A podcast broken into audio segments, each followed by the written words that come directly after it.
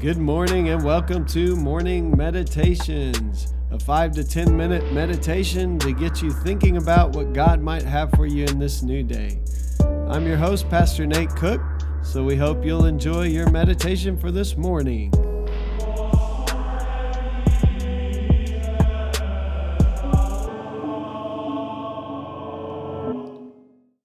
Hey, this is Pastor Nate, and this is your morning meditation for this morning.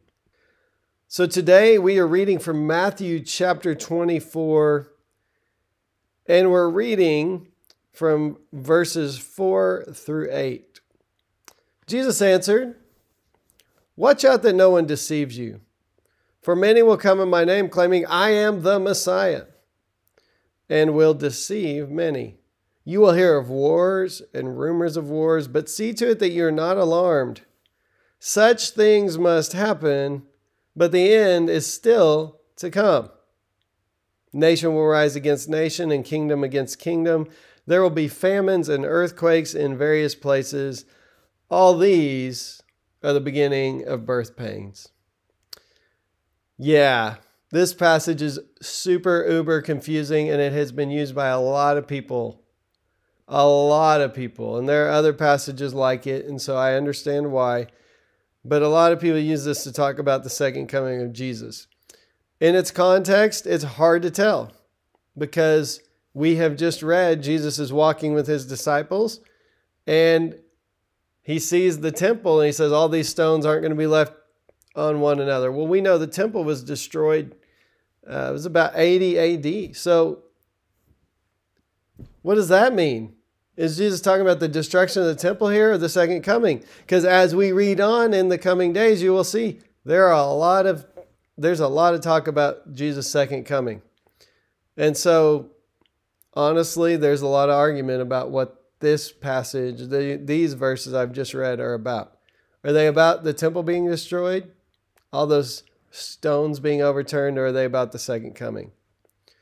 Well, I want to skip all that debate and I just want to talk to you about this idea that there are always people sounding the alarm.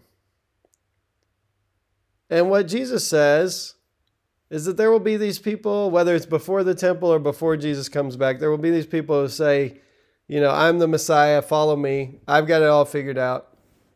Uh, I am the one you need to be listening to. Uh, we still have those kinds of people. People generally don't call themselves Messiah, but there are people who claim to, to have the answers. There are people who claim to know when the end is. There are people who claim to be those we should follow. Uh, generally, they don't take on this, they don't say, I'm the Messiah, but there are political figures who act like messiahs. We treat them like messiahs, like, oh, if we just get the right one in office, everything's going to get better. There are people who come offering you some kind of enlightenment that's going to change your life um, that is outside of what God has already given us through the scripture. There are all kinds of messiahs. There are messiahs of entertainment and pleasure. And I mean, so there are lots of people claiming, if you just follow me, right, I'm going to make everything better in your life and lots of systems claiming that, not just individuals. And Jesus says when you start hearing of wars, rumors of wars, see to it that you are not alarmed. Wow. You know how many people that I interact with in the church, capital C, not just my church, who are extremely alarmed all the time. And they will tell you about it. They will tell you how alarmed they are at the state of the world. They will tell you how alarmed they are. Jesus says, See to it that you're not alarmed. Why, why would that be, do you think? Oh, maybe because I am with you, right? because Jesus is with us. There is nothing new under the sun, Ecclesiastes says. Trust God. Don't be alarmed. He says, Such things must happen, but the end is still to come. Nation will rise against nation and kingdom against kingdom. There'll be famine and earthquakes in various places. But these are just the beginning of birth pains. So, whether it's when the temple was going to be destroyed or whether it's the second coming, here's what I can tell you today that we often give in to fear and being alarmed instead of trusting that God is with us in the midst of these things we see, and they really haven't changed that much.